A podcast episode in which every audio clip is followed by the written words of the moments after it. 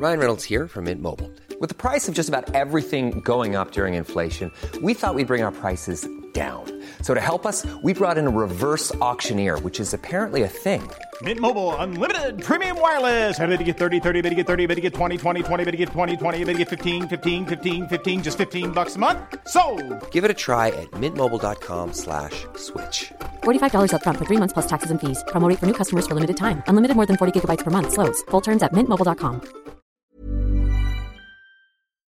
Isang paalaala, ang susunod na kabanata ay naglalaman ng mga salita at pahayag na maaari magdulot ng takot, pangamba at pagkabahala sa mga nakikinig, lalo na sa mas nakababatang gulang. Huwag magpatuloy kung kinakailangan. Ito ang mga kwentong bumuo ng ating nakaraan.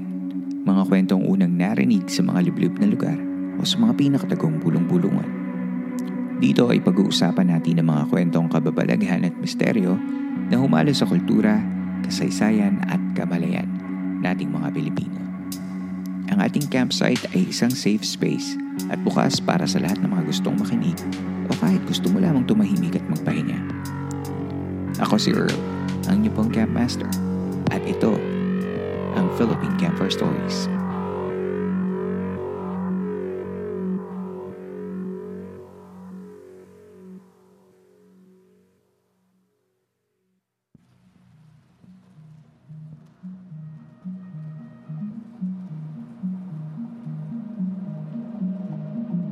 Tuloy po kayo sa ik-65 gabi ng San Telmo Society Radio at sa ating month-long celebration ng ating third anniversary. Kumusta ka na? Sana'y napapakinggan mo ang episode na ito sa maayos na kalagayan. Kung ito man ang una mong best na makinig sa ating podcast o isa ka sa mga regular campers na nakikinig kada episode pero hindi pa nakafollow, ay hinihiling ko na sana i-follow mo na ang Philippine Camper Stories Podcast at kung magustuhan mo ang episode at ang show na ito ay bigyan mo na rin sana ng 5-star rating. Importante ito para sa mga shows na gaya ng Philippine Camper Stories para mas lumawak pa ang audience reach natin at mas marami pang makapakinig sa ating programa. Mas maraming makakapakinig sa atin ay mas maraming suporta ang ating makukuha para mas magtagal pa ang ating show. Ang San Telmo Society Radio ay ang listener story segment ng Philippine Campfire Stories kung saan pinapakinggan natin ang mga totoong kwento ng kababalaghan at pagtataka mula mismo sa ating mga tagapakinig. Ang una nating kwento ngayong gabi ay mula kay Seth. Pakinggan natin ang kwento niya.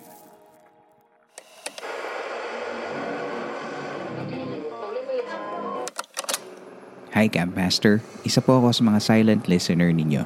Napakinggan ko na din po lahat ng episodes sa Spotify. Itago nyo na lang ako sa pangalan na Seth. Gusto ko lang pong i-share ang experience ko from 2017. 18 years old ako noon nung nag-start ako mag-work sa Bataan. Pero originally, from Nueva Ecija po ako. Etong story ko po ay about sa apartment na tinitirhan ko sa Bataan. May kasama po ako sa apartment noon na itago na lang natin sa pangalang Nina. Pang umaga po ang pasok ko samantalang panggabi naman po ang shift ni Ate Nina. Madami na po silang nabanggit sa akin na kwento tungkol sa apartment na yon dahil lahat ng katabi naming apartment ay mga taga Nueva Ecija din lahat at lahat kami ay magkakakilala. Nakwento din po nila na may nagpakamatay daw sa mismong apartment namin. Nagbigti. Pero hindi po ako naniniwala dahil alam ko po na tinatakot lang nila ako dahil bago lang ako doon at mag-isa lang ako tuwing gabi sa apartment. This started one day na nakapag-inuman ako sa birthday ng katrabaho ko. Pero hindi po ako masyadong uminom dahil, dahil mababa ang alcohol tolerance ko. Mga apat o limang tagay lang ang nainom ko nung gabing yun. Pag uwi ko ay wala na si Ate Nina. At dahil medyo hilo na din ako, nag-decide na akong matulog agad.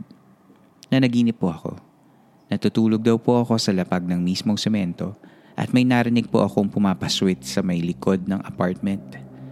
Just a quick note po sa likod ng apartment ay puro puno ng buko. Sa panaginip ko ay nagmulat ako ng mga mata dahil sa paswit. Pero bago pa ako makabangon ay may biglang humila sa paa ko. At dahil sa gulat ko ay nagising din po agad ako. Panaginip lang pala. Nasundan pa po yun. After ng work ay lagi akong nagtatambay sa rooftop ng apartment namin dahil doon lang po may malakas na signal. Pero may eerie feeling po palagi pag doon ako nagtatambay Pero dahil hindi naman po ako matatakotin ay pinagsawalang bahala ko na lang. One afternoon, after ko tumambay sa rooftop ay bumaba na ako para matulog dahil hinihila na ako ng antok. Agaw dilim po yun dahil sunset nung bumaba ako sa rooftop. Nakatulog naman ako agad dahil sa antok. Napanaginipan ko po yung sarili kong natutulog sa kama. Pinanood ko lang ang sarili kong natutulog pagkatapos ay humiga daw po ako sa katawan ko. At pagtingin ko sa taas ng kisame ay may nakadikit doon na babaeng nakaputi na mahaba ang buhok nakatitig sa akin. Pero hindi ko maalala kung anong itsura niya. Nagising po ako umuungol dahil sa sobrang takot. After that incident po ay palagi na ako nagdadasal bago matulog. May nakasama po akong tumambay sa rooftop noon, si Kuya Marlon. Kapatid po siya ng may-ari ng apartment. Ang alam ko po ay papunta na siyang Manila para magtrabaho pero one afternoon, before siya lumuwas ng Manila, ay nilagnat siya ng sobrang taas. Dinala siya sa ospital pero ang sabi lang daw po sa doktor ay common flu lang daw po yun. Hindi na daw po sila nagpa-admit nung araw na yun at umuwi na lang.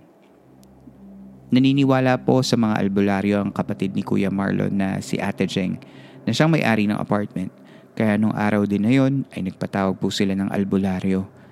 Nakita daw po ng albularyo ay may nagkagusto daw pong nilalang kay Kuya Marlon. Babae at mahaba ang buhok. Kinilabutan po ako nang malaman ko yun. Pero never ko po itong isinare sa mga kasama ko sa apartment dahil ayaw kong mag-cause ng takot.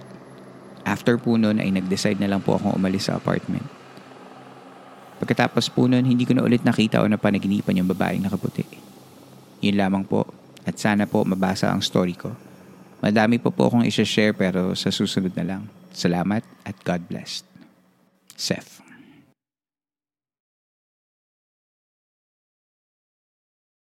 Ayan, hello Seth. Uh, hindi na ako nagugulat kasi palaginip story na naman. Konti na lang talaga bangungot society na talaga yung dapat na maging pangalan ng segment na ito. Pero um, sino kaya yung babae sa panaginip ni Seth at yung sinasabing babaeng nila lang na nagkagusto kay Kuya Marlon na sabi ng albularyo?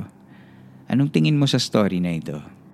Salamat Seth for being part of the San Telmo Society at aabangan ko ang mga sagot ninyo sa Q&A portion ng Spotify channel natin.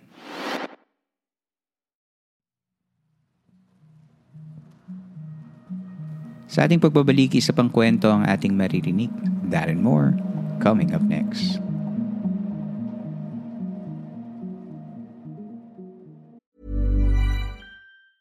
There's never been a faster or easier way to start your weight loss journey than with PlushCare.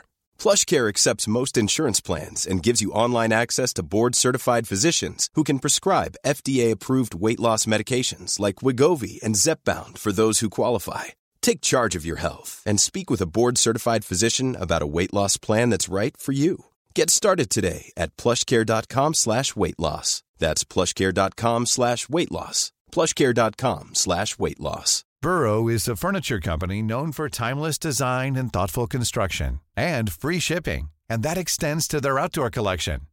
Their outdoor furniture is built to withstand the elements, featuring rust-proof stainless steel hardware, weather-ready teak, and quick-dry foam cushions. For Memorial Day, get 15% off your Burrow purchase at burrow.com slash ACAST and up to 25% off outdoor. That's up to 25% off outdoor furniture at burrow.com slash ACAST.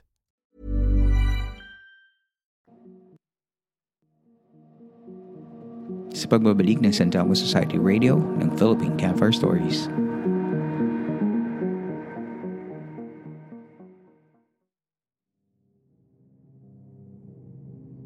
A few episodes ago, nakasama natin si Patty na nagkaroon ng weird experience sa kanilang bahay sa Canada – Today, another camper reached out to share his story galing sa Toronto. Huwag na natin patagalin pa. Tawagan natin si Larsen. Hello, Larsen. Hey, Camp Master Earl. My name is Lars. Um, originally Hi. from Cebu, living mm-hmm. in Toronto, Canada. Ayan. Welcome to the San Telmo Society radio segment. So, how are you doing today? Doing well. Salamat sa pag um, invite sa akin dito. Thank you for reading my story. Right now here, it's summertime Simon. so medyo mainit, um, but doing really well. That's good. That's good to hear. And uh, medyo kakaiba kasi bihira tayong magkaroon ng bisita dito na nagkukwento galing sa ibang bansa. So I'm really fascinated na nag-reach out ka via the Gmail uh, account of uh, Philippine Camper Stories uh, Mhm. with your own experiences. And I understand that your stories are coming not from the Philippines, tama ba? Yeah, well, the story that I'm going to tell is like located here in Toronto. Um, this is a few years back, um, but I have been not just curious about the paranormal, but I've been some ever since when I was a kid. I've been seeing things that I couldn't fully explain. Um, sometimes may nakikita akong kasama um, Oh, Uh, sa probinsya kasi namin is in Cebu, pero meron din kami probinsya sa ano, um, my hometown din kami sa Tarlac. Um, oh, so okay. ever ever since like when I was young, lalo na kapag pumupunta sa hometowns, um, it's not just eerie for me, but sometimes I confuse ano yung totoo sa hindi. Oh, okay. That's that's interesting, Lars. Yeah. Um, si k- kailan ka lumipat dyan sa Toronto? Ah, way back in 2006, I think.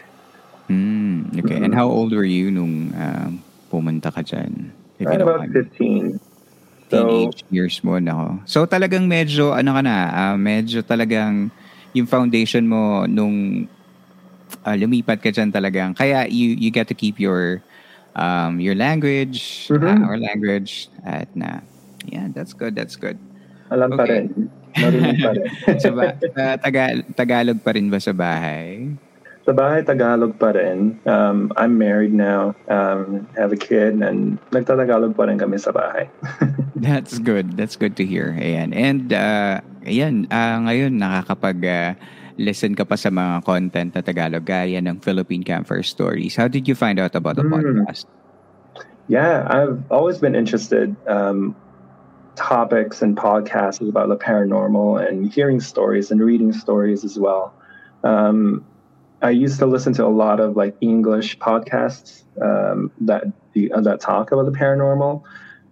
But I'm always interested in knowing like no, iba, iba pa rin mga stories back home. And I was on Spotify one night um, trying to find something to listen to, and um, I just typed in Filipino horror podcasts, and your podcast came up quick. Um, I started from episode one. I'm like, sige, pakinggan natin to. Pero I've, always been fascinated kasi um, bihira na karinig ng, ano, ng Tagalog na podcast that, um, and to hear horror and paranormal and, you know, and even murder mystery and all of that. Um, so I'm really happy to find your podcast. I'm, I've always been fascinated with like um, how you get into the stories and and the stories you give uh, give us give to us basically. And um, yeah, so I'm, I'm pretty excited. Especially you've reached out, and I, I was so ecstatic about it. Yeah, absolutely. The podcast is a, a safe space, just like I said.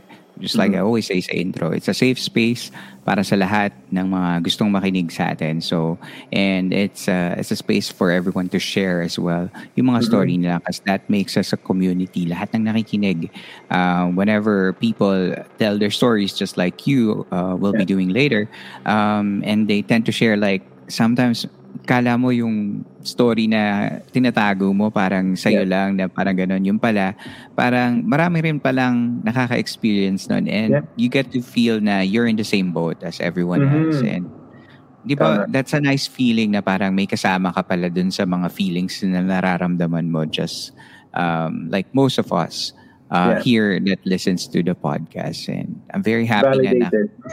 yun, tama. Na-validate ka, diba? And uh, na ngayon, as um, you and I, uh, na lumaki sa Pilipinas pero uh, naninirahan sa ibang bansa and katulad ng mga ibang nakikinig din, diba? So, par- it's a way for us to um, reach back to our motherland and at least, you know, Mhm. kahit sa ilang minuto lang ng pakikinig, uh, medyo parang nare-remind ka of what it's used to be like sa sa Philippines, di ba? With all these Exactly. stories. So yeah, I'm Mhm, very happy that you're definitely. here. and uh, to um, give us your story for tonight, you reached out via the Gmail, just like I said earlier, na meron kang kwento tungkol this time, hindi naman sa Philippines nangyari. And uh, mm-hmm. do you mind uh, sharing or start to share your story with us, Lars? Yeah, definitely. Yeah. Um, How did it start? 2000 and I think 2012 or 2013. I'm not too sure, but that time na sa we were still in, here in Toronto. Uh, my dad was still living. Uh, we were, I'm still living with my dad at that time. Tapos nakatira kami sa isang lumipat kami sa isang apartment and this apartment wasn't the flashiest or hindi naman siya yung pinakabago. Actually lumang-luma na. and um, hindi namin iniisip na there's something that's gonna happen there and uh, kasama ko yung um, kasama namin yung um, ma, uh, stepmother ko and I also have a stepsister as well. And so coming into the place, um, we didn't really feel anything weird until um, my dad works at night, actually graveyard shift. So alis siya ng bahay, siguro mga 10.30 ng gabi. Tapos mm-hmm. mag-start siya ng work ng mga 11. And a lot of times, ako gising pa ako noon, mom ko gising pa. And um, last when it started, ng isang gabi na wala na ang dad, uh, tulog na rin yung kapatid ko. Tapos, yung kwarto kasi nila, uh, nasa tapat nila yung banyo. And mm. narinig na lang namin na nagbukas yung pintuan ng ng ng kwarto nila. Tapos narinig namin yung footsteps ng dad ko. Yung nak- nakachinelas, tapos yung parang, yung parang, basta the way siya maglakad. Tapos, nagbukas yung pintuan, lumabas siya, tapos pumunta dun sa banyo. Mm. Tapos, hindi parang nagulat kami kasi nanonood lang kami ng TV sa may living room noon. Hindi mo makikita yung, ano, yung kwarto from there. Pero may hallway ka muna makikita and then you can see yung pina-end, pinaka-end noon yung kwarto nila at saka banyo. And so, nagtaka kami, nagtinginan kami na, wait, nandiyan ba si dad? Sabi namin. Pero nakita namin siyang umalis kanina. So pumunta kami doon, parang just to check ano nangyari. And doon nga, nakita na nga namin na nakabukas ang pintuan ng kwarto, nakabukas din ang pintuan ng banyo hindi naman gawain ng dad ko yun. Lagi siya nagsasara ng pintuan. Um, and then rin namin sa kwarto. Nakapatay ang ilaw, nakasara na yung mga blinds and same thing sa sa sa ano sa banyo, wala naman tao. And tulog din yung kapatid ko sa kabilang kwarto noon. So at that time nagtaka din kami and stepmom ko ano um nakakaramdam din siya, nakakita din siya. I think more than me. Um, mm. I mentioned earlier na bata pa ako, na paminsan nalilito ako kung ano yung totoo, ano yung totoong tao sa hindi. Um, nasabi ko to, nasabi ko yun kasi nandun kami sa hometown ng ng dad side ko. Nung tinanong ko yung mom ko, um, kasama ba natin si lolo? Yes. Um, para kumain and yung nag, yung narinig ng mom ko yun, nagulat siya kasi ang lolo ko sa dad side ko, namatay na siya way, way before I was born. Um, binata yeah. pa yung dad ko nung namatay siya.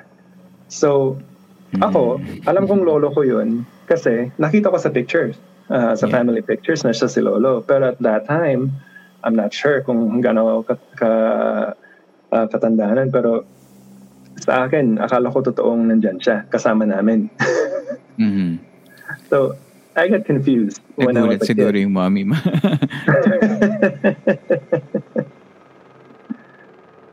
um, anyway, um, so, um, pag, uh, nung pag, ano mo, nung pag-check nyo na wala pala yung daddy mo nun. Mm-hmm.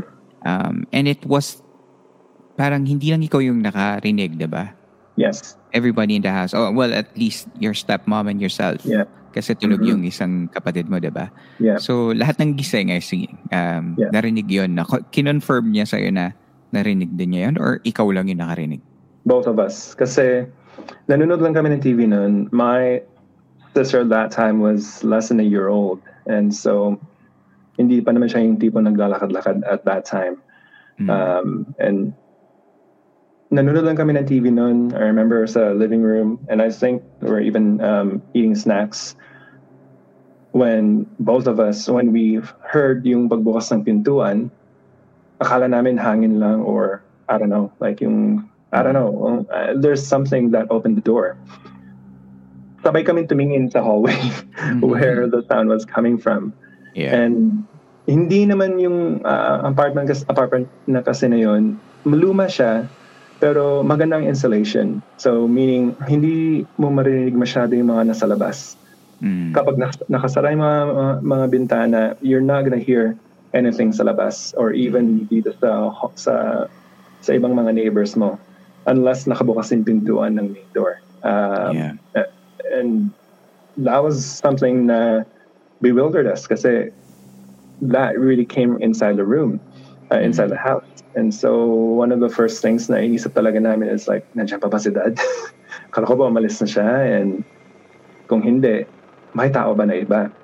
Yun, exactly. That's yeah. what I was going to ask. Hindi ba kayo mm-hmm. natakot? Hindi ba kayo tumawag ng police? Kasi baka, oh, you, you know, parang is, um, stepmom mo lang, tas dalawa kayong bata. Yeah. Um, so, mm-hmm. you know, parang dangerous. Parang, Hindi, ba, yeah. hindi nyo ba naisip na tumawag ng police or tawagan yung daddy nyo to confirm? Alam mo, muntik na kami tumawag ng police mm-hmm. until sinabi ng mom ko, Teka, nasa 7th floor tayo ah. so yung parang inisip na, paano magkakaroon ng tao dito? Um, pero yun talaga yung na, na, na, na bewilder kami kasi tunog ng chinelas ng dad ko yun eh. Mm-hmm. And hinanap pa ng mom ko kung nasan yung chinelas niya. Yung chinelas nandun sa kwarto, sa may by the bedside. Doon na mm. laging iniiwan yung pang bahay niya na chinelas. uh, kasi yun talaga sa amin talaga namin, may naglalakad na ba? Talagang nagtanong kami, like, naglalakad na ba yung kapatid ko? Like, ano nangyari? Yes. Bakit may mm naglakad? And sinabi namin sa dad, hindi kami tumawag agad ng police, pero sinabi namin sa, sa dad sa, mm uh, sa umaga, when he came back. And parang ano lang siya, parang, oh talaga? Gumanon lang siya. so, I, I actually don't know kung naniniwala siya um, mm. sa amin at that time. So when your um your dad came home the next morning, or I guess the you know the day after, mm-hmm. um, napag-usapan ba? Napag-usapan. Um, mm. Sinabi namin na uh, both of us heard something last night. Mm-hmm. Na lumabas sa kwarto na katunog ng the way ka maglakad papunta dun sa banyo. Um, kasi yung dad ko, light sleeper yan. Nag-grave, nag-graveyard shift yan, pero kapag uh, natutulog yan, hindi siya nakakatulog ng diretso. A lot of times, gumigising yan para magbanyo. And so parang napaka-normal na marinig namin yun na maglalakad siya from the room to the mm. bathroom to back again. Mm-hmm. And ganun na ganun yung the way siya maglakad. Uh, um, ang dad ko, sina- uh, that, that morning, sinabi ko rin sa kanya na, Dad, naalala mo ba sa Pilipinas pa tayo? Um, susunduin mo ako noon sa isang bahay ng kaibigan. Gabi na, doon ako nag-dinner. Tapos susunduin mo ako. Tapos, mm-hmm. nung nung nag-text ka na sa akin na papunta ka na, bigla, kinukwento ko lang ulit sa kanila, bigla akong may narinig na tinatawag yung pangalan ko sa my gate. And boses ng dad ko. Tinatawag yung pangalan ko siguro twice. Tinasanabi niya yung pangalan ko.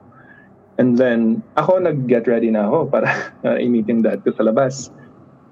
Madilim yung, hindi, hindi yung street kasi nila, hindi yung parang well-lit. Uh, talagang mm. madilim siya kapag gabi. Tapos yung ilaw nandun lang talaga sa bahay. Ang nakarinig din nun, yung tatay ng kaibigan ko. Um, both kami nakarinig. Siya pa yung mm-hmm. nagsabi sa akin, Lars, nandiyan na ata yung papa mo. Oo nga po, mm-hmm. sabi ko, uh, lalabas na po ako. Tapos, hinatid ako ng, ano, ng tatay ng kaibigan ko sa gate. Uh, parang, parang i-hand off ako. Tapos walang tao. Talagang walang tao doon. Mm, inasan, yung tatay mo nun at that time? At that time, nagda-drive pa siya. Oh. At that okay. time, wala rin akong load masyado nun kaya hindi ako tumatawag. So, nag-text ulit ako, Dad, asan ka na?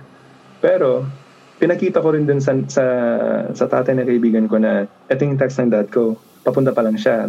Sabi natin, wala pang 5 minutes or 10 minutes, biglang yun nga, narinig namin na tumawag siya. Okay. Yung tatay ng kaibigan ko, parang natakot na siya at that point. So parang sabi ko, parang hindi ito ordinary, ay, parang ordinary nangyayari ba to? eh, tapos ang ginawa niya, pinasok ko ulit sa loob ng bahay, naglabas siya ng asin. Tapos nandun siya sa labas lang ng bahay, parang nagtatapon na natin ng asin ah, sa front yard nila. Oh, Tapos okay. dumating yung dad ko 30 minutes after. Ganun ulit. Tinawag ako twice. At that time, yung tinawag na ako twice, hindi hindi siya nag-text, nag, nag ano lang siya, dumating lang siya doon. Um, yung tatay tsaka nanay ng kaibigan ko, nilakad ako palabas ng gate. Nandun na nga yung dad ko, finally. Hmm. Eh, yun, kunato ko rin kay dad yun. So, parang ni-recall, parang ni-recall ko lang yung time na yun sa Pilipinas nung nag-usap kami dito sa Toronto. Sabi ko, hindi to yung first time na ginagaya ka. Ah, okay. So parang ano, parang alam mo yung parang sinasabi nilang skinwalker na Oh. That's so creepy, na pero ano, yeah. yeah, parang ganun. Um, anyway, um, so yun yung first uh, story mo dun sa um, sa bahay na yun, Mhm. sa uh, house niyo sa Toronto. Um, Nasundan pa ba yun?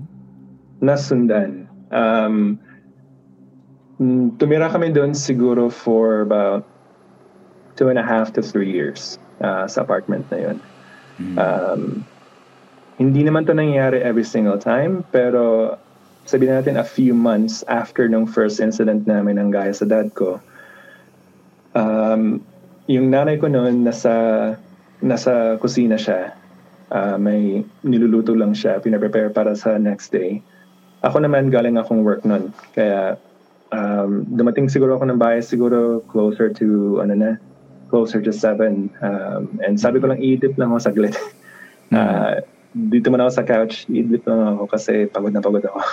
Mhm. And um, I think at that time, working student din ako noon. So I was in school Ah, and tapos okay. nag-work din ako on the Tatanungin nga sana kita, how old are you nung working student? Okay, okay. Yeah, I was in. I think I was in college at that time, and Oh, uso naman Uh, yan eh.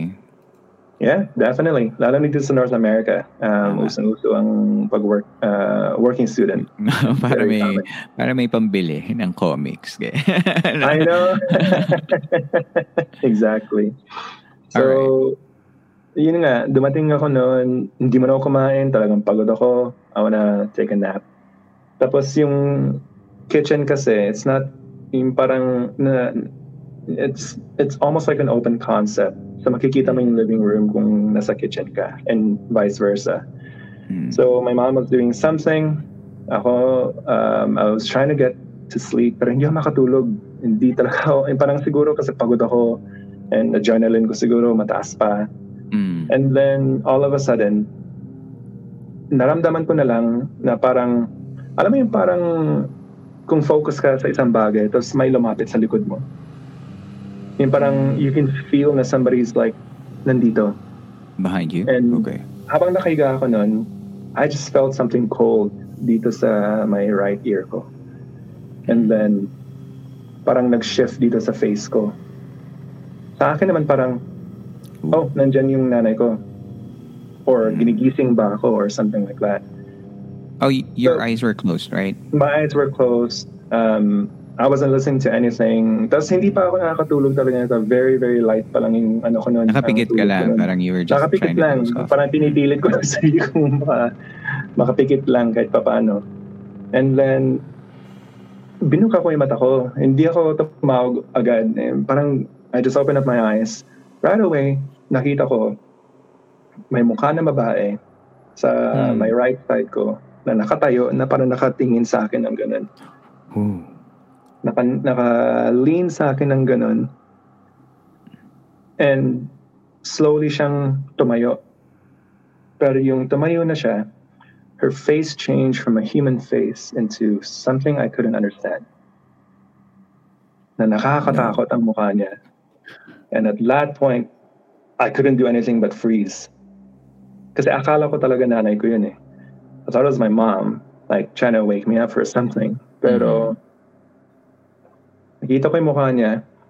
Mahaba How do you buhok. describe the face? Uh, the, the, the lady that you saw? Alam mo, human, human, human face siya eh. Mm. Kita ko yung mata, ilong, bibig. Kita ko yung buhok. Pero, kita ko na sa may katawan niya, hindi siya buo. Na that I can see your shirt, I can see Mhm. your neck from here. Mm. Ang nakikita ko parang tagos.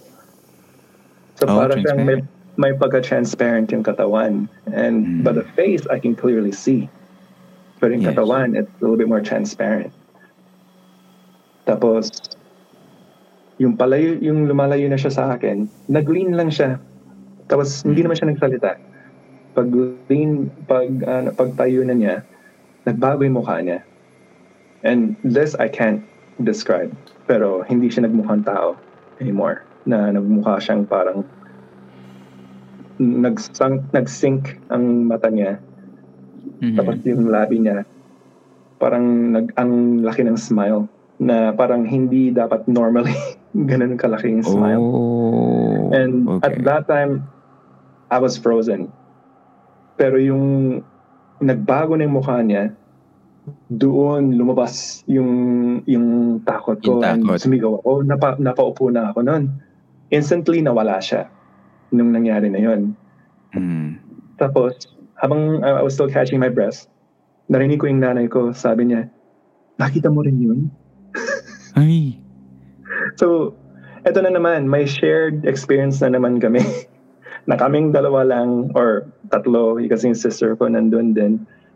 Pero kaming dalawa lang nakakita nito. Hmm. And siya, she was, she, sabi niya, naglalakad na siya papunta sa dining table nun, which was right Mhm. behind me. Tapos, napa, napa, titig na lang daw siya kasi may nakita siyang babae nga na para nakaluhod sa na nakalin sa Mhm. akin and then biglang nawala. Oh. Tapos nagulat na lang okay. din siya na nakita ko rin pala. So, Okay. gano'n na naman. Nag-usap na naman kami. Yung parang, ano to? Bakit, ano yung nakita mo? Tinanong din sa akin, ano nakita ko? Yeah.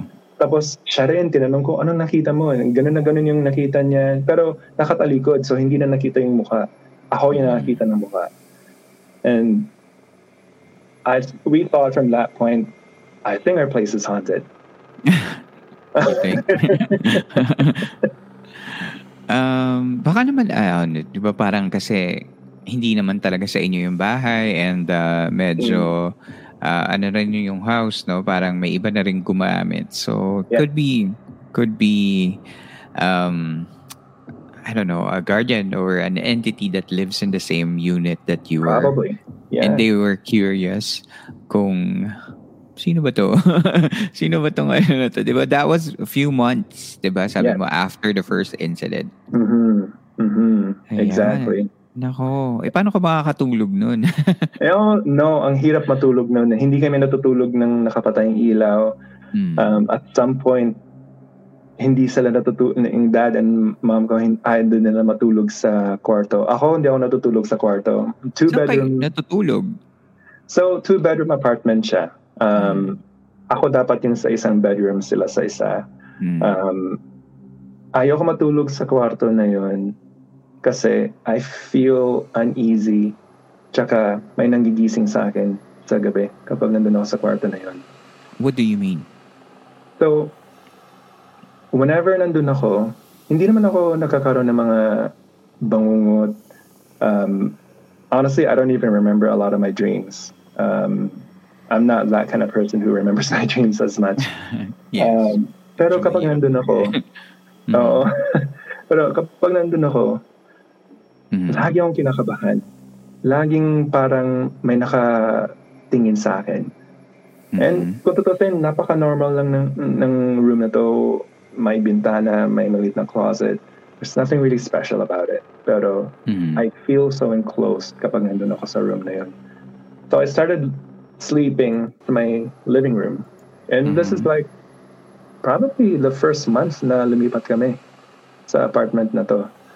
Um, Pero yung nangyari yung second uh, uh, second incident, uh, nangyari after that, hindi na talaga ako lumipat sa sa room noon kasi I feel like kapag nandun na ako mag-isa, baka bibisitahin ulit ako ng babae. Tapos, like a few weeks after that, yung parents ko, paminsan naglalatag na rin sila ng, ng higaan din sa living room. Kasi parang hindi rin sila an, an, parang uneasy na rin sila doon sa room nila. oh my God, that's, ano, no, that's very inconvenient dahil bahay niyo yun eh. It should be the, the place where you can rest. Exactly. Uh, di ba, ano? Um, Mm. So, what, what did you do? Um, anong ginawa niyo? Meron ba kayong, syempre, ah, natakot lang naman talaga kayo. Wala rin naman siyang ginawa. Tiningnan lang naman kayo. Pero still, Exactly. diba, Yeah. that's very intrusive. Kasi that's your, that's your Mhm. place, unang-una. And um, nakakatakot naman talaga, di ba? Na parang bigla na lang Yeah. may uninvited guest. Mhm. Um, anong, may ginawa ba kayo um, to address the the fear? Well, first, hindi ako yung tipong naniniwala agad. I tend to try to debunk things on my own first. Um, una, akala ko talaga dahil pagod ako noon, uh, lang gabing yun. Mm. Dahil um, I was trying to sleep. Maybe nakatulog na ako na hindi ko lang alam. You know, it could be imagination. And Yeah. frankly, it looked like it was my imagination. Kasi how often do you see someone transparent tapos maghiiba pa yung mukha niya right in front of you? Mm. Hindi na sana maniniwala eh. Kahit na nakita ko na yun in uh, like vis- like with my own eyes. Pero hindi ko ma-discount yung experience din ng mom ko na nakikita din niya exactly what I'm seeing. So that builds up the theory na maybe there is something in here. Um, Nagtanong-tanong kami um, sa mga kapitbahay and sometimes we have a shared um, yung apartment namin didn't really have our own like washer dryer in the space so doon kami sa baba sa baba gumagamit din and there's other Yeah. people who use it may mga matatanda na nakatira uh, sa apartment na yon na tinanungan namin like oh ganun na kayo Okay. katagal nakatira dito and all of that and sabi nila yeah tinayo to ng mga 70s pa and at that time, state of the art pa tong building na to. And it was a condominium before it became like um, uh, an apartment in a way. And sila yung mga first residents daw doon. Uh, ever since, hindi na sila lumipat. Binili, they bought their own um, unit in there. And so they've seen everything um, with how how the neighborhood changed. Um, dati, halos ilan lang yung mga bahay doon. Ngayon, ang dami na, a lot more people came in. Um, um, and then that brought a lot of like um, stories, a lot of like experiences and energy and all that. Yeah. And so, naisip din namin na, yes, dahil sa kalumaan lang talaga siguro, kaya ganito. Pero, since it's an apartment, hindi namin makakausap yung nakatira dito dati sa unit na to. So, unfortunately, we couldn't get any stories. Um, Other than so, that. yeah, kahit yung, ano, kahit yung um, property manager, wala naman siya mabigay na stories um, from the previous uh, people who live in our unit. Kung ano yung history noon, like sino tumira doon, we don't know. So we're coming in Yeah. blind, really. Pero hindi pa kami nagpa-bless agad ng bahay namin. so, ah, uso-uso ba yung um, pabless? Ganyan? Not so much. I guess depende na lang sa belief mo. Um, Hindi yung parang predominantly kasi sa Pilipinas um, or either Muslim or uh, um, uh, Catholic or Muslim, and a lot of times um, Catholics would get their place blessed. Kami, hindi naman namin inisip yung ganun. So we just moved in. Mm. But hindi rin naman iniisip na we're gonna stay here for a long time dito sa place na to. And Yeah. akala namin like, oh, ano lang to, siguro, uh, we're transitioning kasi ang parents ko nun, they're already thinking about moving out of the province, getting out of Toronto. Um, so parang ito yung place of transition lang namin talaga. Mhm. Mhm. Okay. Um, if you don't mind, saan bang place ba ito sa Toronto? Baka may mga kasama tayong nakikinig. Oh. Taga sa same place. Kasi marami tayong um, listeners from Canada. Baka naman they're Mhm. just in the same community or close by. Sure. So this is located in Weston and Finch. Um, there's three big apartments you're going to see, um, high-rise apartments you're going to see from afar. I'm I was living in one of those before. Oh, Um, very old. When you see them from afar, kitang-kita mo pa talaga na luma na ang structure na yun. And, talaga. Yeah. Well, um, is that all that happened in that apartment? Or meron pang... Unfortunately, no. Um, it got worse and worse from that point. Um, Okay. Pero hindi agad siya nangyari. Um, it took weeks again or months after that. Um, the third thing that happened was probably one of the scariest ones kasi involved ako, ang, ang mom ko, and yung sister ko at, this, at that time. Um, your young, your young sister. Very Exactly. young. Mm. Yeah. And at that time, we were preoccupied with our sister. Um, uh, she hasn't been doing well, and my second siya at that time. And um, so we were in and out of the hospital and going to therapists and specialists. Um, and so we were preoccupied. And lahat, yung basically, yung life namin naka, naka, parang nakafocus sa kanya. we moved Mhm. um, schedules just for her. And Okay.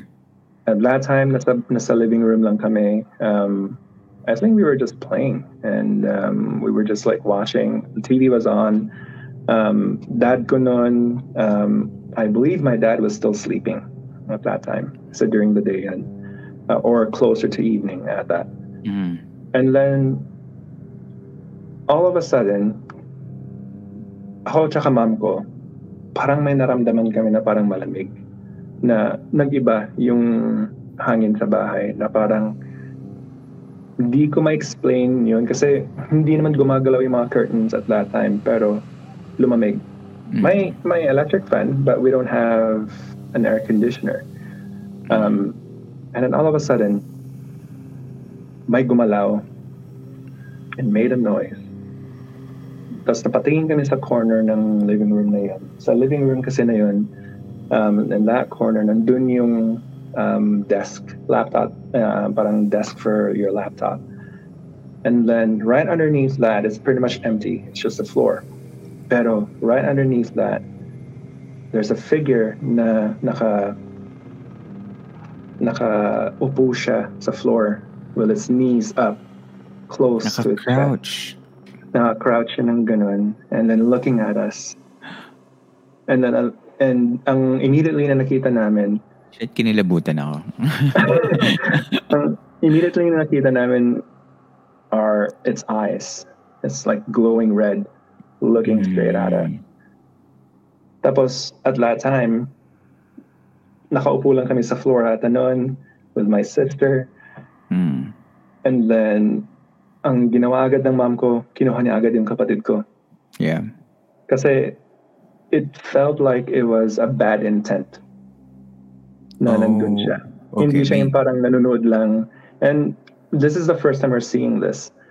Yeah. Um, kasi when I when I looked back sa mga experiences ko that experiences ko dati sa Pilipinas, if I go to a certain place and familiar na ako sa place na yon, I would get to know the spirits that live in that place. So parang alam ko na may ganito dito na spirit. Mm. Mm. And sometimes nakikita ko pa rin from time to time kapag bibisita ako doon. Ang nagulat ako dito sa apartment namin, yung mga nakikita namin dito, parang first time ko lang nakikita. Pero, if I try to search for them, hindi ko nakikita. Okay. So, Yun ang, mhm. so talagang hindi siya taga doon? yan ang akala ko Or hindi siya talaga. na- nagpapakita sa'yo? Oo, yung parang siguro nadala ba siya somewhere na nadala namin sa bahay. I don't know. Pero ito natakot kami kasi both ako and mom ko nakita namin ulit itong entity na to. And naka-crouch lang siya dun underneath dun sa table na yun. And to this day, um, nakalipat na sila, na, they're outside of Toronto. Pero kapag may bisita ako sa kanila, nandun pa rin yung table na yun. Na, pero naka, nasa storage unit na lang siya. Hindi na siya ginagamit ever since. Mm. Pero from time to time, sinasabi namin, oh, naalala mo yan. Parang may story kayo na, na naka-attach Yeah. doon sa desk na yun, no? yeah. Um, what happened after nung nakita niyo yun? Then, na-alert yung mom mo, ikaw, yes. what It happened? stayed Did, there did you leave the for a- house? Yeah, so parang it stayed there for a minute. Wala namang ginawa. Wala namang ginawa sa amin, pero nandun siya. Pero Ang the sama- feeling was malevolent. Exactly. It felt really malevolent na if we don't get go away, something might happen. Parang ganun ang naging Oh, fight, okay. fight or flight instinct mo nun. Um, right after that, um, I attended a church back then where um, I told the pastor about like what happened, uh, what's been happening sa bahay. And we got the place blessed. Um, may pumunta doon, may nagpa-pray over. Um, So we felt uh, at peace in a way na, okay, this happened na, so hopefully wala na mangyari ulit. Mhm. Um, pero yung next na Wala na nangyari, meron pa. Um, pero ito na yung last, siguro last few things na nangyari kasi Mhm. um, at that time, mag-isa ako sa bahay. Gagaling ko lang ng work ata nun. And hapon yun, siguro mga 2 or 3, naka-uwi na ako nun. Walang tao sa bahay. Umalis ang parents ko, sister ko. So, kumain ako nun. Nandun ako sa living room. Nanonood lang ako ng Netflix. Um, and then all of a sudden, naririnig ko dun sa second bedroom yung um, doorknob na parang may nag-open. Mm. And I was like, okay, um, what is this? Sabi ko ganun. Na, I had to like pause kung ano yung pinapanood ko kasi parang hindi, parang hindi ata to dun sa labas, sa kapitbahay. Parang dito to, sabi ko. And then, dun ako, kinakilabutan na ako. Then sabi ko, ano, ano naman to? Ah, um, hindi siya like tuloy-tuloy. Yung parang every now and then, every few minutes, may mag uh, mag-shuffle or mag uh, mag-turn ng knob. Mm. Um, and then I can hear it na palakas ng palakas. Sabi ko, Mm. Sabi ko, okay. Um, ganun ulit, nagpa-play sa utak ko. Ah, may tao ba dito? O wala. So, tinatawag ko, Dad. Mom, tumatawag ako ganun para wala sumasagot. Nasa living room pa rin ako noon. Pero, ang ginawa ko na nito, pumunta ako sa malapit sa my hallway para makita ko kung aling doorknob yung binubuksan or tinatry buksan. And nakita ko nga sa bedroom, sa second bedroom, um, kung saan dapat ako nagsistay. Tapos nakikita ko talaga na gumaganon yung doorknob. Oh. And I was like, Okay. okay, this is not good. And naka-close ang lahat, lahat ng mga doors nun, naka-close sila. Um, I turned on all the lights sa, sa hallway. I was like, okay, um, punta na natin daw. Pero, like, at that time, I didn't even think about, like, bringing my phone or, like, naka, uh, standby yung 911. Hindi. I don't know what brought me. ano, ano yung nag, nag, er, nag, nag, ano, nag, push sa akin para gawin to. Pero pinuntahan ko yung kwarto. And then, yung nandun na ako, nakatayo na ako sa door na yon tumigil. Tumigil yung pag, uh, pag, o ano ng knob. And then at that time, I really wanted to see kung ano yung nasa loob. Mm. And then I did. When I opened the door, ang dilim ng kwarto. Pero, kahit nakasara yung mga curtains noon, yung blackout blinds, may ilaw sa hallway, nagsas yun ang nagsashine ng light siguro konti sa room. Maki- nakita ko na lang sa corner ng room na yun, right across me, was this figure that was standing from the floor all the way to the ceiling to the point na sa sobrang laki niya na parang nakaganon siya. May parang parang naka-lean na rin siya kasi sa sobrang Mm. laki niya. Hindi siya And kasha. Naka, hindi siya kasha. punch. And it's a dark figure na hindi ko makita yung mukha yeah. pero alam ko nakatingin siya sa akin. And at that time, siguro adrenaline na lang din siguro to Camp Mm. Master, pero kinausap ko, like, what are you doing here? Anong ginagawa mo dito? Like, iwanan mo na kami. Yung parang Mm. somehow siguro pagod na pagod na ako na nangyayari na naman itong mga ganito. Akala ko ba napabless na namin? Mhm. And then I see this hooded figure, um, this dark figure um, in that corner. And then all it said to me was leave. Ako, ang dapat umalis daw. Pinapaalis ka. Yeah. How did you understand the word? Is it English? Leave or... Leave in English. Yeah. Ah, okay. I thought I was imagining it. Mm. Pero I literally heard that say leave. Mm. And then at that point, all I remember was that I woke up. Half of my body was, I was still in the door at that time, but half of my body nasa room, half nasa hallway. Yung ul- I, I, black, I blacked out Ah, paano? from that point. Um, Oh, okay. all I remember was that ang init-init sa kwarto na yon na parang napaka-humid ng hangin na nandun. And then, nakita ko yung figure na yon. Mm. Nakasara lahat ng bintana, curtains and everything. And then, I woke up. I was on the floor. But when I woke up, nakabukas na pa yun yung mga curtains. Naka, pero nakasara yung windows. Naka-open ang curtains. And then when I woke up, it's almost like I was so terrified. Kasi I'm like, I blacked out. I'm like, Mm. What just happened? Parang ganun. And naram, nakita ko na lang, nandun pa rin ako sa kwarto or nasa hallway. Mm. And then at that time, tinatawag ko sila ma'am. Like, yung, yung dad ko or mom ko, kung nandyan na sila, pero wala pa. It wasn't even like probably 20 or 30 minutes have passed ever since uh, when I entered the room or when I when I got uh, when I got home, and so that's the part where I had a personal experience in there that I can't fully debunk. Um, did it happen because it is actually an entity that I saw, or you know, I don't know, gutom ba ako? Pero. Ah. I've never blacked out like that before. Mm. Mhm. So yun ang ano ko doon is like, yeah, like anong anong nangyari? But bigla na lang ako nang blackout.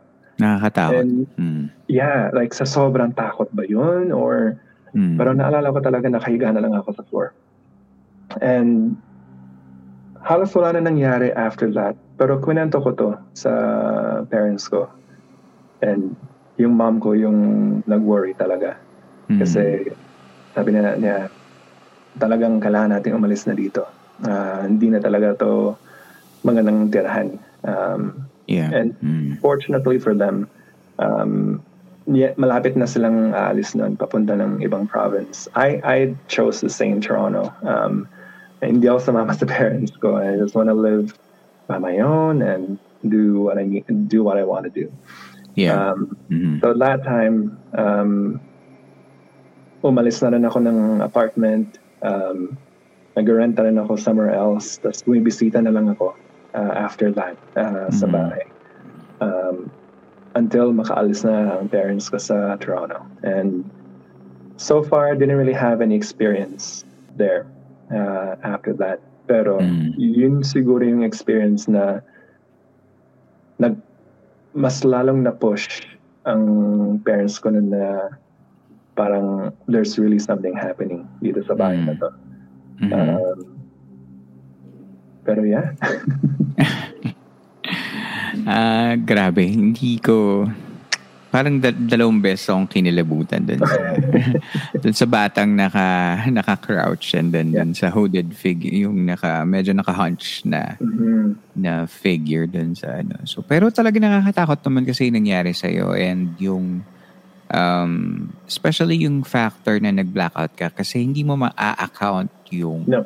Yung minutes na lumipas bag pagka nung huli mong natandaan tsaka yung waking memory mo after, 'di ba? So Yeah. parang what what happened, 'di ba? Mhm. Tapos mag mag-isa ka, 'di ba? Sa bahay.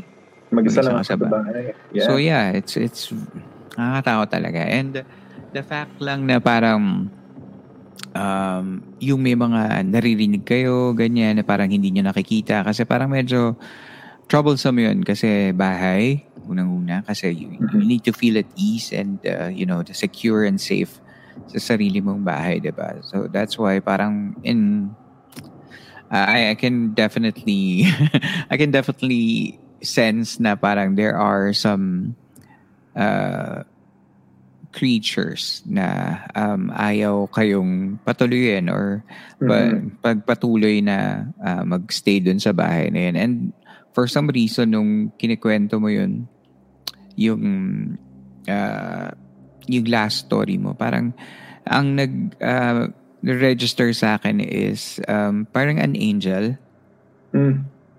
for some reason angel um I I don't know and then nung nung nag um, back away ka a little bit nagdarken yung ano mo yung screen mo and I don't know if it's um it's just you know a thing or but uh, Mm. Definitely weird na parang all Definitely this weird. all this time ang liwa-liwanag mo and I don't know what happened in your lighting but biglang dumilim nung Oh. nung nung moment na yung last last story mo when you, you were just about to um, Yeah. enter the door biglang dumilim yung screen mo and I have a recording I don't know if I caught that um but yeah um after nung lumabas kayo nung apartment na yun tumira ka somewhere else did you happen to have more experiences outside the apartment it's almost like a regular occurrence to me. Um, I can't say for sure. Um, kasi ako rin eh, uh, I'm curious din ako. Um, kasi a lot of times I can see, I can sense, mm. um, but I can't always tell kung, you know, I'm seeing something that's paranormal. Mm. Um, akala ko sa Pilipinas ko lang to may experience lagi, pero it happens every single day for me. Um, alam ng wife ko na I can see Mm. and usapan na namin na kapag may makita ako, wag niyang Huwag sasabihin sa kanya. Ayaw nang malaman, ayaw makita. Unless tatanungin Is she sensitive as well, or She can actually. Um, not always, but she can sense. Um, and there are sometimes na paminsan um, titingin siya sa akin Mhm. and may parang meron na kami parang ano, eh, look together na parang okay, something has may nangyari. And I wouldn't say anything unless she would also ask me about it or siya rin may ano uh, may nafe-feel din siya. Pero for her hindi siya nakakita. Um, Pero nakaka-sense siya na parang there's something off dito sa place na to. All right, and you don't have that in your home, I assume. No, uh, where we live, okay naman. Um, That's good. Okay naman. Nakaka Um, ano na nakaka because always in the movies, 'di ba, parang kapag ka meron ganyang mga parang uh, troubled houses, Mhm. usually you the um, the story would be yung parang the family living in it is troubled themselves. Parang sila sila Yeah. mismo may mga personal issues.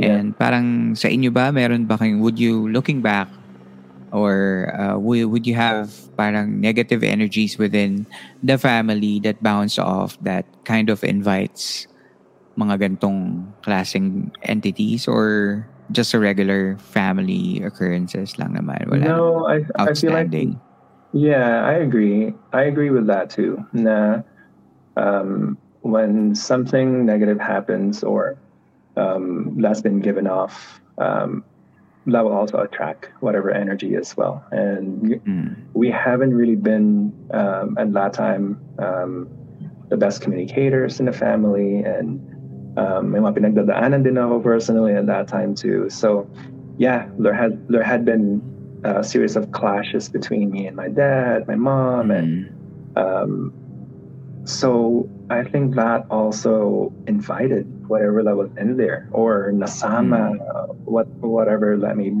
that may mean. Pero Mhm. um, I'm pretty sure uh, we had a factor to that too. Nung tumira ba kayo nung, to, nung, nung moment na yun, um, was that your first apartment out of when when you migrated to Canada from No. the Philippines? O may No. natirahan pa kayong iba? Na may natira ng iba. Uh, my dad Mm. came to Canada first. Um, he um, um, he uh, took me after. Um, I traveled by myself going to Canada when Canada when I was 15. talaga. Um, that was pretty fun. first flight? First flight ba yun? no, not really. It's like first international. Hmm. Okay, nawala si Lars. Um, tuloy pa rin naman yung recording natin. So, uh, not sure, Lars, if he's coming back. We'll wait. I guess. Pero mga bagay na ayaw ipakwento, but no.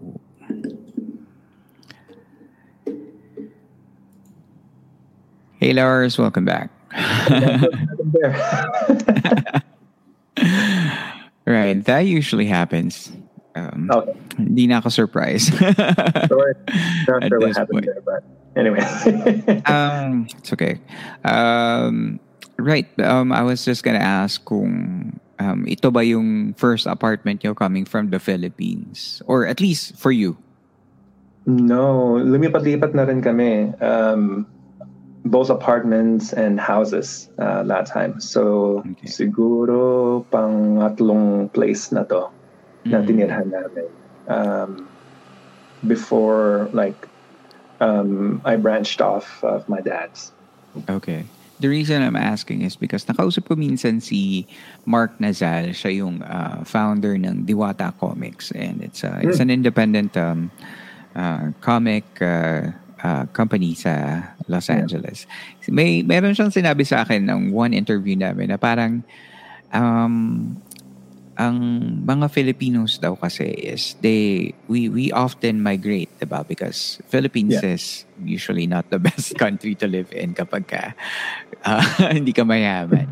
So, ah, kaya ayan, tayo um, ah, napupunta tayo sa ibang lugar and find uh, you know, um, uh, another life.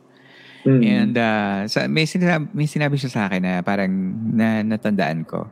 And parang kung ang mga Filipinos daw ay lumilipat ng ibang bansa, bakit hindi yung mga creatures na nasa Philippines or like yung mga entities, mga spirits na nasa atin na bakit Mhm. what's keeping them na bakit Mhm. hin- bakit hindi sila pwedeng sumama, 'di ba? And it could be true. Like baka Yeah. yung mga spirits na nakikita nyo, nakikita natin ay baka mga dala-dala pa natin from wherever we came from originally. So Mhm. baka Mhm. mamaya dala dala-dala nyo rin. Pero I wouldn't say that to the last uh, experience you shared kasi parang pinapalis kayo dun sa bahay. Baka sila naman yung, sila yung talagang original na nandun. Pero Right. naisip ko lang yun na parang it might not be applicable to you. Pero Yeah. yung parang kung may dala-dala kang guardian or spirit or spirit guide Mm. from another place where you came Yeah. from, from Cebu or um, from Tarlac, wherever you Yeah. uh, wherever you spent your life before Canada, might be Mhm. you know something to think about, diba? Oh yeah, definitely.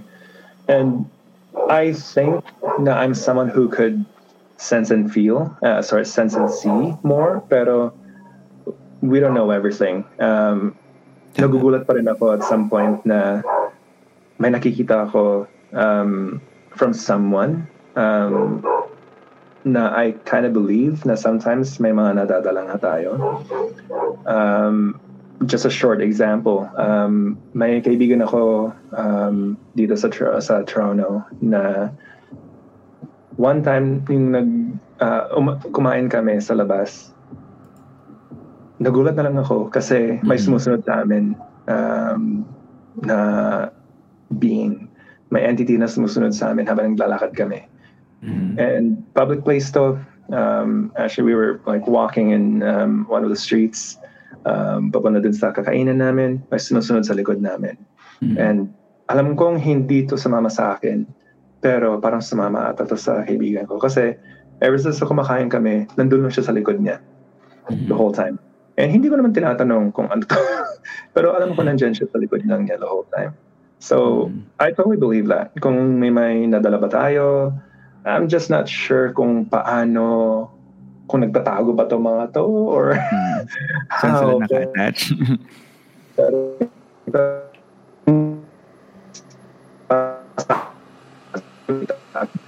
every time. Uh, sometimes shock na later on um, within a certain situation.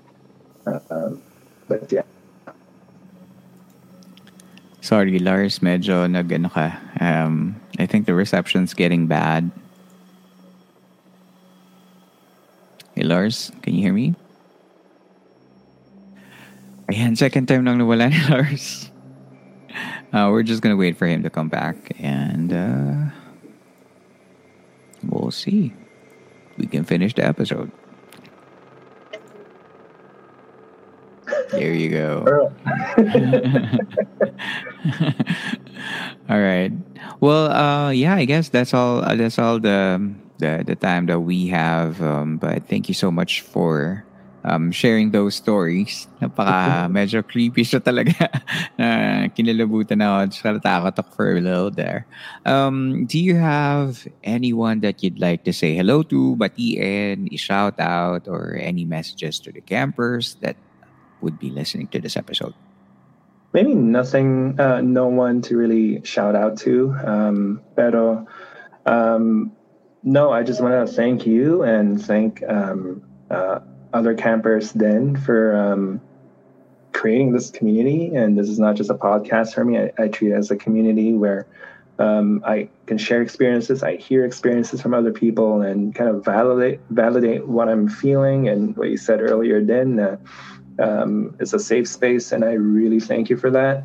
Um, and everybody else who's also keeping this as a safe space um, to share these experiences. And, uh, not a lot of times we can explain.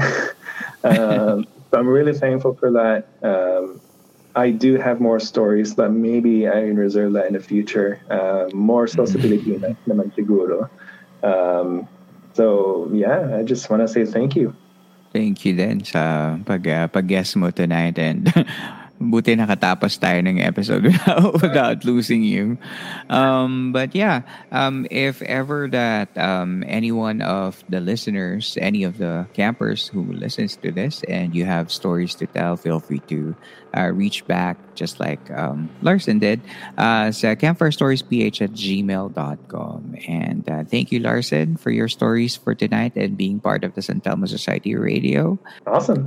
Okay. Ingat ka, Lars. Nice meeting you. Bye. Nice meeting you too. Take care. Bye-bye. Bye-bye. Maraming salamat muli sa ating kasamang camper na si Larsen for that San Telmo Society story.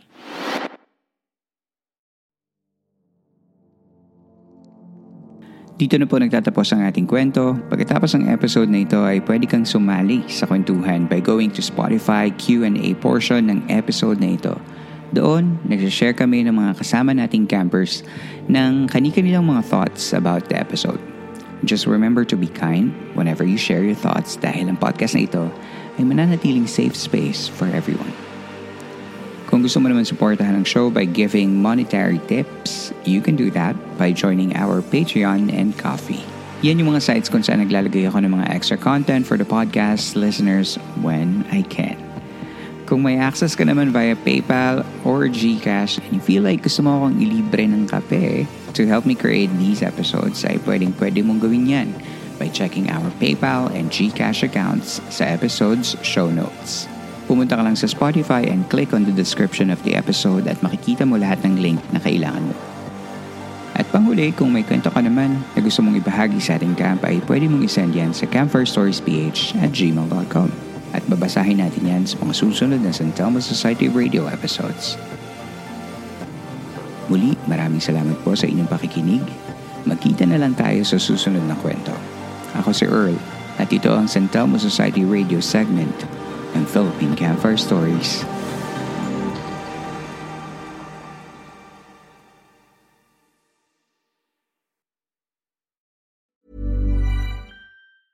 Planning for your next trip? Elevate your travel style with Quince. Quince has all the jet setting essentials you'll want for your next getaway, like European linen, premium luggage options, buttery soft Italian leather bags, and so much more. And is all priced at 50 to 80% less than similar brands. Plus, Quince only works with factories that use safe and ethical manufacturing practices. Pack your bags with high-quality essentials you'll be wearing for vacations to come with Quince. Go to quince.com slash pack for free shipping and 365-day returns.